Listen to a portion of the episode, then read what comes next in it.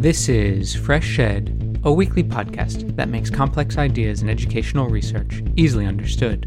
I'm your host, Will Brehm. Today, we explore the Organization for Economic Cooperation and Development and its work in education.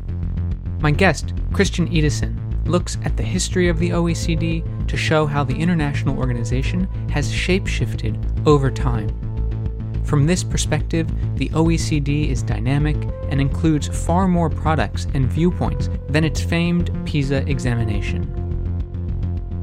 It's always important to remember that the OECD is not just the OECD, you know, it's a complex organization, and you do find other sort of sub programs and initiatives within the OECD that might have different outlook. So it's the question of nuance and, you know, what does the OECD actually say? Because you can find many, many voices from within the OECD. So I think it's necessary to think about so what are the main voices or the main publications in order to be able to really say what, what the OECD does or thinks. Christian Ydesen is a professor at the Department of Culture and Learning at Aalborg University in Denmark. He's recently co edited with Tor Sorensen and Susan Robertson a special issue of the journal Globalization, Societies, and Education, entitled Rereadings of the OECD's Roles in Education The Becoming of a Global Governing Complex and the Complexities of Governing. Christian Ydesen, welcome to FreshEd. Thank you very much, Will. So, can you tell me when the OECD was created? Well, the OECD, as we know it, was created in 1961. Uh, I think it's fair to say that it's very much a Cold War institution um, because um, it builds on the former uh, organization called the uh, Organization for European Economic Cooperation, which um, was working with the distribution of Marshall aid. And uh, later on, it became very much also a forum for the exchange and coordination between Western liberal democracies, but also capitalist countries. And that's why uh, it's fair to call the OECD a Cold War institution. So it's it's a group of Western countries or capitalist countries that came together after World War II, but then merged in 1961 into its present formation of the OECD. And and so you you keep calling it a Cold War institution. So you know, in what sense are they promoting sort of Western capitalistic values and ideas and institutions in contrast to the the Soviet Union? Yeah, absolutely. Because of course, the Marshall Aid was uh, was was a key instrument in in you know securing Western Europe within the Western Hemisphere and avoiding uh, a communist takeover, essentially. So in that sense, it's a it's a Cold War institution, but also uh, because at this time there was you know the other big forum in education would be uh, UNESCO, and there you know you had the whole world sitting and you had to you know listen to what all the countries in the world had to, to, say about various matters. And the OECD in that sense was more sort of agile and more sort of where the western countries could come together. You know they shared uh, uh, points of view shared agendas. So the OECD was also a forum where the western nations could actually coordinate and uh, discuss matters of uh, joint interest before uh, engaging with UNESCO and other international fora. So I think that's one of the main reasons why the OECD was created and not just, you know, uh, the OEC wasn't laid to its grave because uh, when the Marshall Aid dried out, you know, why, why would you need this organization? But the organization really tried to, you know, find new uh, new tasks, new purposes, new raisons d'etre, and they managed to do so. And then adding Canada and the United States to the organization, you know, then they, it turned into the OECD. So did the U.S. and Canada joined in 1961? Yeah. Oh, right. I didn't realize that. I thought they were involved from the beginning. Well, they were involved, uh, but more sort of in the background. For, of course, the Marshall Aid was a, was an American uh, undertaking, uh, and you also had the European Productivity Agency, which Regula Bürgi has written about in the uh, in the uh, edited volume that uh, I published in 2019. And what is important to, to understand there in terms of education is that uh, the European Productivity Agency, which was part of the OEEC, was really a forum where um, the US could try to sort of teach Western Europe the American way of doing business so that they would invite stakeholders to courses and maybe engage in in uh, different kinds of educational uh, activities, uh, educate uh, change agents, that sort of thing. Um, so in that sense, there's this sort of need for like a forum that would you know connect the west or be like kind of a glue between the western nations in opposition to the eastern bloc. So that's really why i call it uh, a cold war institution. It, it's really quite interesting. And then and then presumably these countries would go into forums like unesco and vote as a bloc well, that yeah, um, I mean to, to some extent, yes, uh, that that that's true because there is this uh, mode of operation within the OECD that the countries, you know, they come together, they discuss problems, they identify problems, and maybe also solutions, of course. So, uh, in that sense, you know, there's this uh, element of coordination. Um, yeah. Huh. And, and inside the OECD, are they are member states voting? Like, how does power work within the OECD, or decisions? How are decisions sort of made within the OECD? Yeah, well, they all have a voice and they they can all uh, vote, but but uh, it's very much a question of uh, who is paying uh, the the funds, right? So uh, of course, the United States has exerted an enormous influence within the organization, but we do see also uh, some examples of other nations promoting their national agendas or sort of uh, exporting them to the OECD forum. So we do see uh, examples of other nations also exporting their national agendas into the OECD forum. Um, and then make connections with other countries and uh, taking active part in how to develop uh, policy instruments within the OECD. But certainly the US was a key a key agent. Yeah. So when it comes to education, did the you know original organization for european economic cooperation include any sort of work in education specifically so the Sputnik shock in 1957, it sent really shock waves through the Western world, and uh, it created a, a, sort of an atmosphere of being behind in the space race, and also essentially in the uh, competition with the um, with the with the Soviet bloc. And in terms of education, the implication was that there was an increased uh, focus on the production of engineers and technical personnel, and that's why the OEEC established a committee for scientific and technical personnel. And it made education planning a key focus area of the organization. Mm. And that sort of moved into the OECD when that transitioned in 1961. So, how did the OECD understand and view and work in education from the 1960s onwards? Well, in the 1960s, the two key programs of the OECD in education was the Mediterranean Regional Project and also the project on uh, educational investment and planning. And those were the really sort of backbones in the 1960s. And those two programs were very much about education planning and also uh, optimization. Um, the, the Mediterranean Regional Project covered the Mediterranean countries that were seen as like being a backward region of the OECD. So there was an uh, interest there in seeing how education could work to develop those countries. And in many ways, the Mediterranean Regional Project served as an inspiration for the OECD's later work also with non member states. So, in that sense, there was this sort of modeling to the world. Uh, according to like a, a, European standard, or at least in this sense, you know, the the, the experiences drawn from the uh, Mediterranean Regional Project. Um, it's also maybe important to mention that it was, uh, in terms of indicators, it was very much about input indicators at the time. So how much, how much energy, how many resources do you invest in education, rather than output indicators, which is something that belongs later on that they began work on really in the 1980s. But we can we can get back to that later.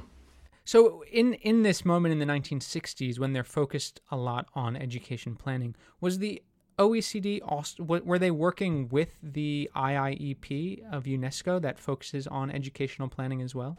Yeah. So you know, the interesting thing is that between UNESCO and the OECD, you know, you, you could have uh, staff members who would sort of uh, move back and forth, and uh, and that that that's quite interesting. But there's also kind of a competition hmm. between the two organizations. You know, they had the headquarters in the same city in Paris, right? So. Uh, but there was a formal agreement between the two organizations signed in 1963, but I found in the archives a document mentioning that the Secretary General of the OECD at the time, a Dane called Thorkil Kristensen, would say that you know the collaboration with UNESCO should be strictly at the sort of top level and not something about you know engaging huh. in in concrete programs and that sort of thing. Why do you think that was?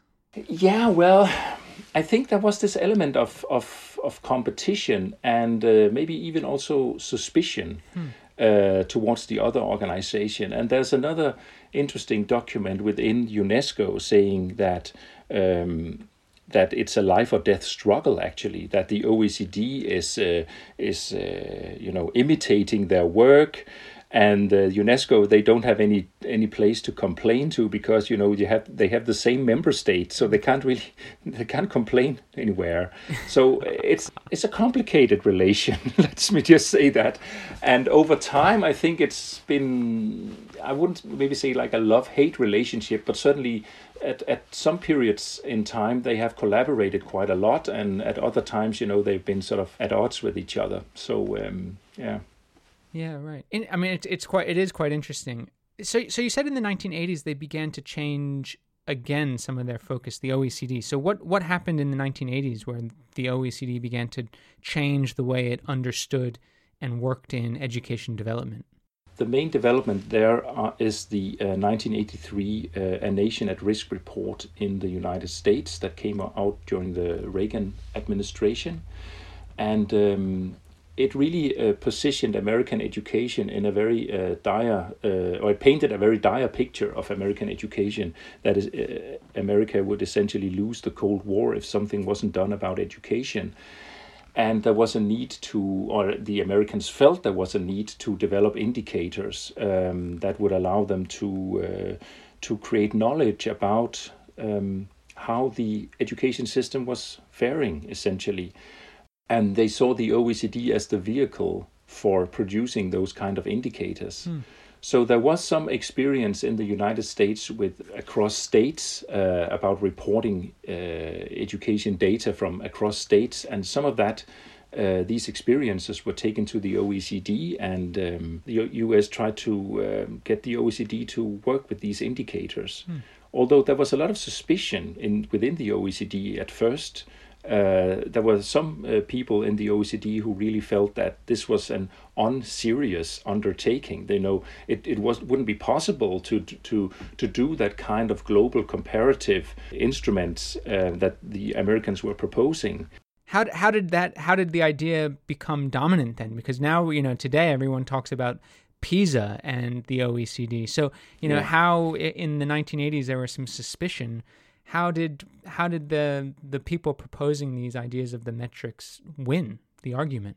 Well, essentially through funding, because the Americans would say that we will uh, stop funding CERI, that is the Center for Educational Research and Innovation. That is the body within the OECD that does educational research. Mm-hmm. Uh, so they said, you know, we'll we'll dry out, dry out your funding if if if you don't, uh, you know, go along with us on this. Uh, and then they also built some alliances, you know, for instance, with France that would also be interested in like a, you know, a, a, Republican interest from the, I mean, from the French Republic, like an interest in statistics and and that sort of thing. So they might have different agendas, but even so, they were able to come together um, about this, and that's what. Uh, Sotiria Grek and I have called uh, a boundary space in in uh, in an article that's published in the uh, special issue uh, that I co-edited with Susan Robertson and uh, Tore Sørensen. Uh, so this boundary space, it meant that you know, it it it had the sort of appeal of bringing key players in education together, so that they could you know. Um, join forces in terms of uh, promoting this uh, program on the development of indicators. And that was then the INES program or the program for uh, International Indicator Program. Hmm. So then, how did PISA begin to come about given this history? Well, um, the INES program, which is sort of the uh, the stepping stone or the catapult, uh, you might even say, for for PISA, was launched in 1988, um, and uh, the first sort of uh, outcome of that program was the Education at a Glance uh, report, which are now published annually and have been so since 1992. Mm. Um, and uh, the INES program was really able to to build critical mass to uh, enroll uh, a lot of member states, OECD member states, into different working groups, and they sort of laid the groundwork and and developed the technologies and the instruments and had all the discussions about conceptual clarifications and all that stuff that you know would you would have to go through in order to to reach uh, a level where you could launch something like uh, like PISA. Like so, when did PISA launch? The the first round was in 2000 and uh, was published in in uh, in in 2001. So the idea is that PISA started in 2000 and then it, it happens every 3 years, right? And every yeah. and every round the numbers of countries have been increasing. And and even non-member countries to OECD are taking the test. Yes, and that is that is the at least one of the interesting things because um, talking about global governance and education, then you have to you know be able to to say that something is really global, and PISA is actually a very global uh, undertaking. Yeah, I mean, seventy plus countries taking it. I mean, it's it's yeah. it's a huge amount of data being produced, supposedly you know cross national and yeah. can produce all these comparisons and you know, there's a lot of interesting sort of methodological questions that we can go down. But I, I, guess I'm more interested in that issue of global governance and global education policy, because it, you know, we you you mentioned a lot of really interesting internal struggles for power and as OECD changed and evolved over time in terms of education, and how a lot of that was tied to the sort of the funding that was was um, being given to the OECD by members, and they were sort of driving the agenda internally. But how did OECD gain so much power sort of externally, you know, across the globe? Like, eh, because it's not like the World Bank where they can give out loans to countries and then have these sort of financial arrangements that that in a sense give power. So eh, where does the OECD power come from externally? Yeah. That's also a, a very good question because uh, it's it's very characteristic that the OECD wields what we call soft governance, right? Um, so that will be data gathering, instrument development, policy evaluation, and uh, of course enrollment and participation in OECD-led programs. Uh, and actually also the facilitation and creation of a space of multilateral surveillance among members and participating states. Hmm. So that's that's part of of uh, you know the root of the the governance. But then there's also the the role of the data itself.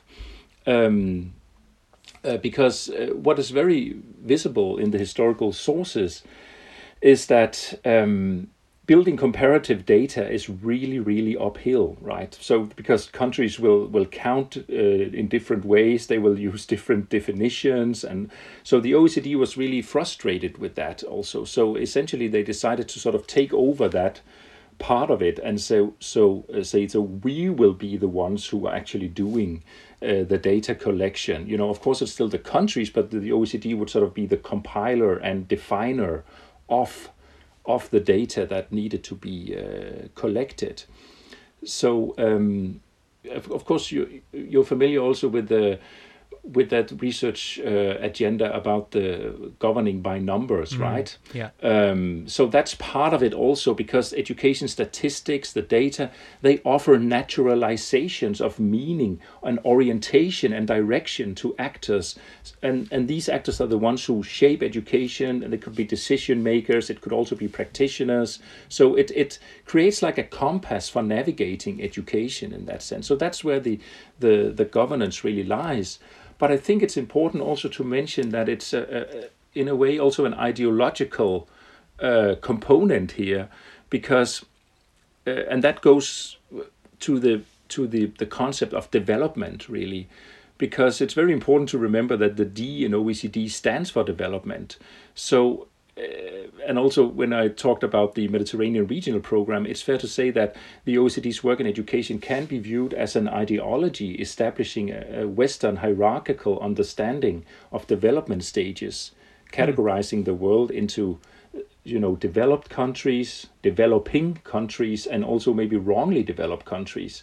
So it's a Western image of development and rationalization that sort of uh, engraved into into the OECD's uh, work here. Hmm. And that's and that that approach to development, that sort of understanding of development or that ideology of development, hmm.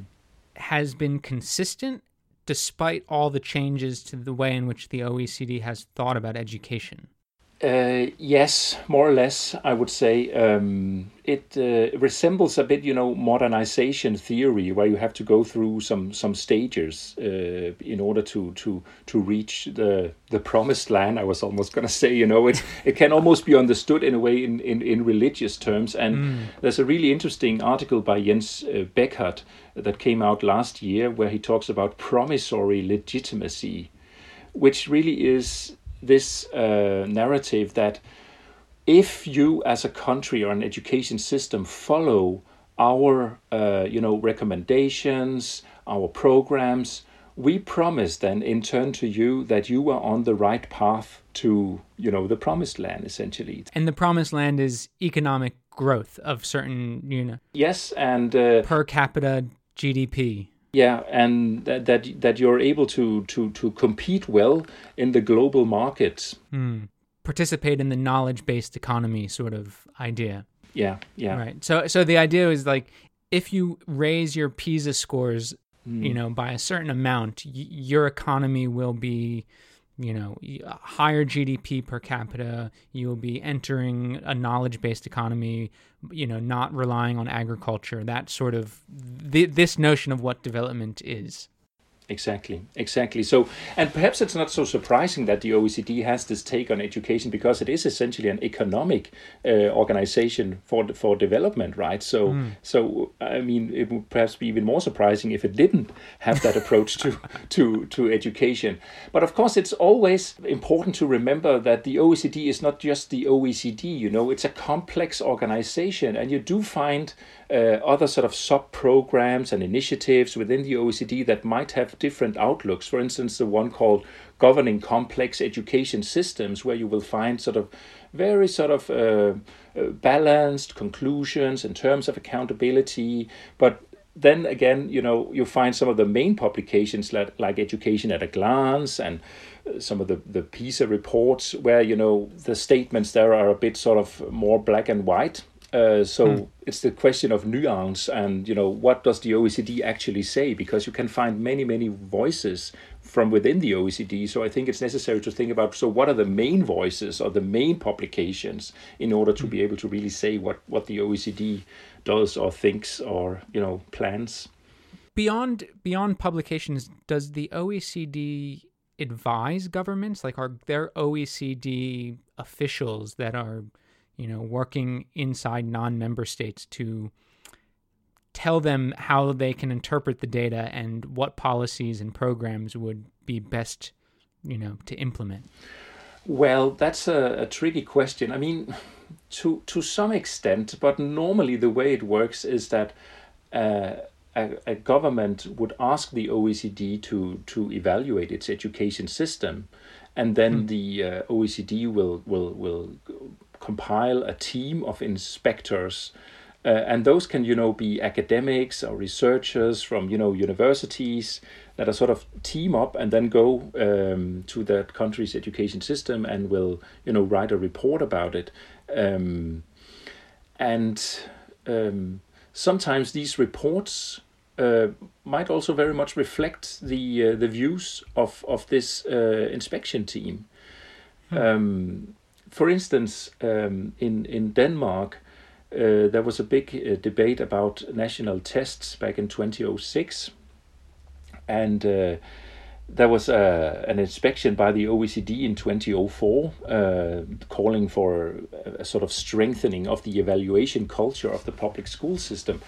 But what the, the head of that uh, inspection team, that was Peter Mortimore, um, he was very clear in saying, do not, do not produce league tables uh, on your national test data but there were people within the Ministry of Education, high ranking people, who thought it would be a good idea to have like a national testing system.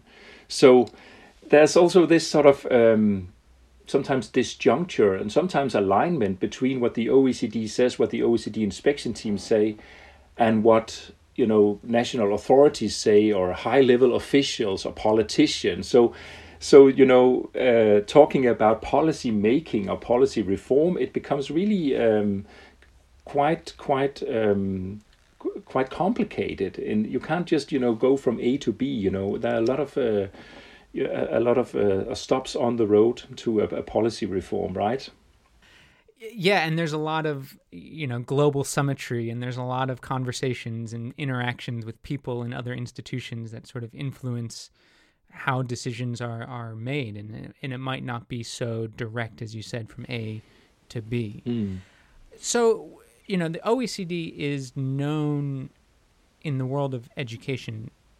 You know, PISA is the big product, but you've also brought up this education at a glance, these other sort of country reports, these inspection teams, these other sort of reports and documents that probably aren't produced regularly um, and show very diverse opinions and mm. perhaps conflicting opinions from some of the main reports coming out of the OECD. So it's a real diversity of ideas, in a sense, or products, let's say, coming out of the OECD. Are there other big education products that the OECD has or is, is promoting at this point? Uh, well, uh, there are, of course, other uh, international large scale assessments but but I think if, if we look at PISA, it's a really interesting case because it's also a site of product development.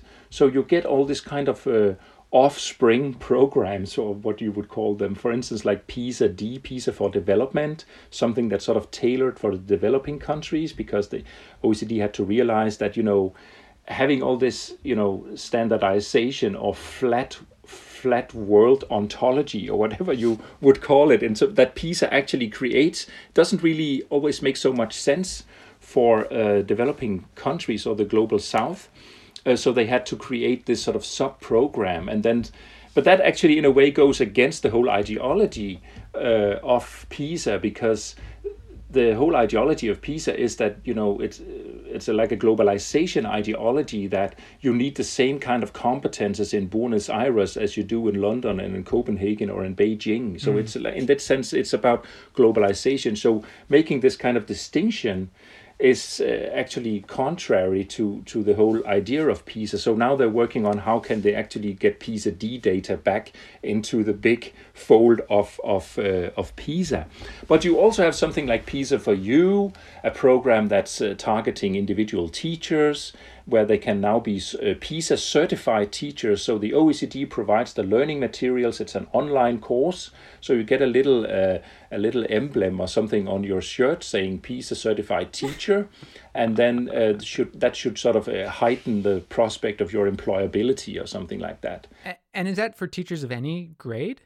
Uh, I think normally just you know uh, compulsory schooling. Um, yeah, right. Oh my gosh. And you have PISA for schools also, uh, a program where the that allows the OECD to interact directly with individual schools, and individual schools can then benchmark up against OECD standards. You know, completely circumventing national authorities, uh, and that's often sort of uh, you know funded also by, uh, for instance. Um, Bill and uh, Melinda Gates Foundation, you know, so um, mm. so they get the kind of private money and then you have PISA for five year olds also, uh, which is also known as Baby PISA. It's associated with the International Early Learning and Child Well-being Study. So you have a whole range of sort of offspring programs within the from springing from the old PISA tree, and I think it's fair to say that um, it's an expression of the OECD trying to stay relevant, mm. trying to stay in the game, trying to stay to to you know re- remain a provider of sought after solutions with decision makers. So it's definitely not a standstill uh, within the OECD. It's always there to develop and you know expand. And even PISA is changing also in its content, of course. So. So, in what ways is the PISA test changing in its content? Well, uh, the OECD is, uh, is is trying to add some more sort of uh, you know soft skills. You know, it started you know with uh, reading and arithmetic and science, and uh, mm. over the years, you know, additional skills have been added. For instance, like financial literacy that was added in 2015. You know, the part is that the OECD, in its own view, is the organization guaranteeing better policies for better lives and that was a new slogan that was adopted in 2011. So, in the sense that they can sort of argue that what they're doing is creating better policies for better lives, you know, uh, it allows the OECD to move also from a perspective centered very much on economic conditions to a sort of a much broader sense to a more sort of all-encompassing perspective right. that allows the OECD to engage with with any agenda really. And when you visit the OECD, like I did when I did my archival work there, you know, once you pass through security and you enter into the lobby, you get all these big screens with all the discussions that take place in the plenary rooms.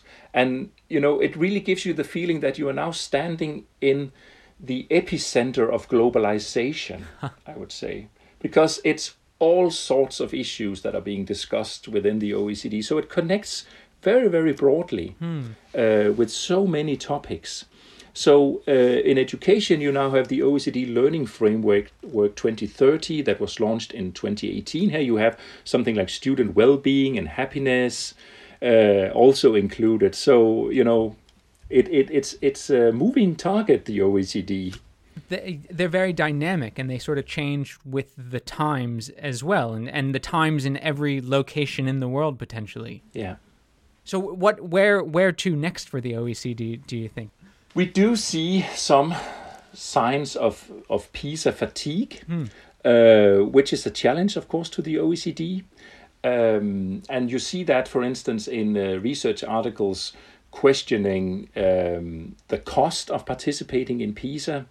Um, and it's it's it's a very like a negotiable thing for each country how much do you pay in order to be part of pisa? And so just you know the mere uh, idea of raising that question is it really relevant is is you know dangerous to the OECD and I think part of the explanation for all these uh, offspring products uh, must be found in in that reason.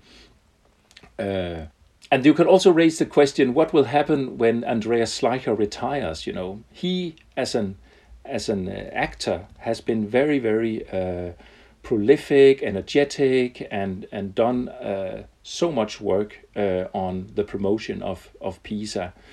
Can he be replaced? I mean, that's also an issue that that might have some you know bearing for what the OECD will be uh, in uh, tomorrow.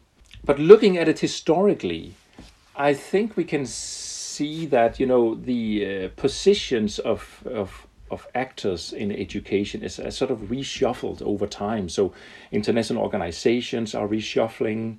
Uh, but now we also have the edu businesses, edtech businesses, different partnerships. So I think in order to answer your question about what will happen with the OECD in to, tomorrow, I think the best way to look at that is to explore what kind of partnerships are the OECD engaged in, what kind of uh, edu businesses, what kind of uh, countries, organizations are, you know, mm.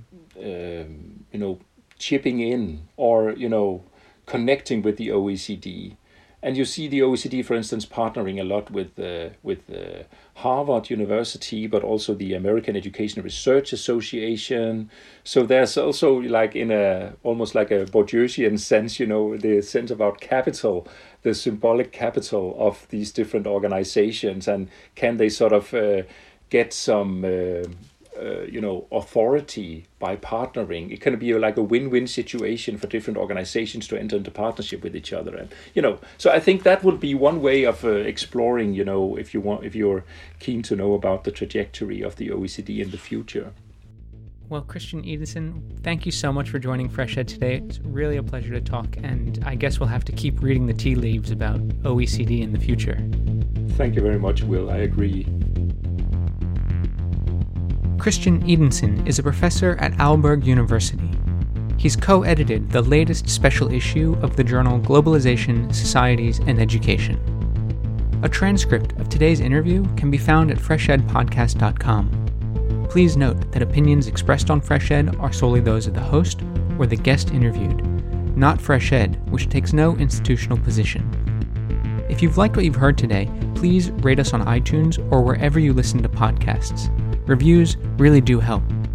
FreshEd's team includes Sherry Yang, Lucy Guaba, Fatih Akhtas, Ingjung Cho, Obafemi Ongunle, Dian Jiang, Annabella Afro Boteng, Anya Lin, and Phyllis Che Mensa. Original music for FreshEd was created by Digital Primate. FreshEd is an independently run podcast without advertisements and is made possible by the support of the Open Society Foundations, NORRAG, the Shock Dev Family Fund, and listeners like you. Please consider donating to FreshEd by visiting freshedpodcast.com slash donate. Thanks for listening. I'm Will Brehm, and I'll be back next week.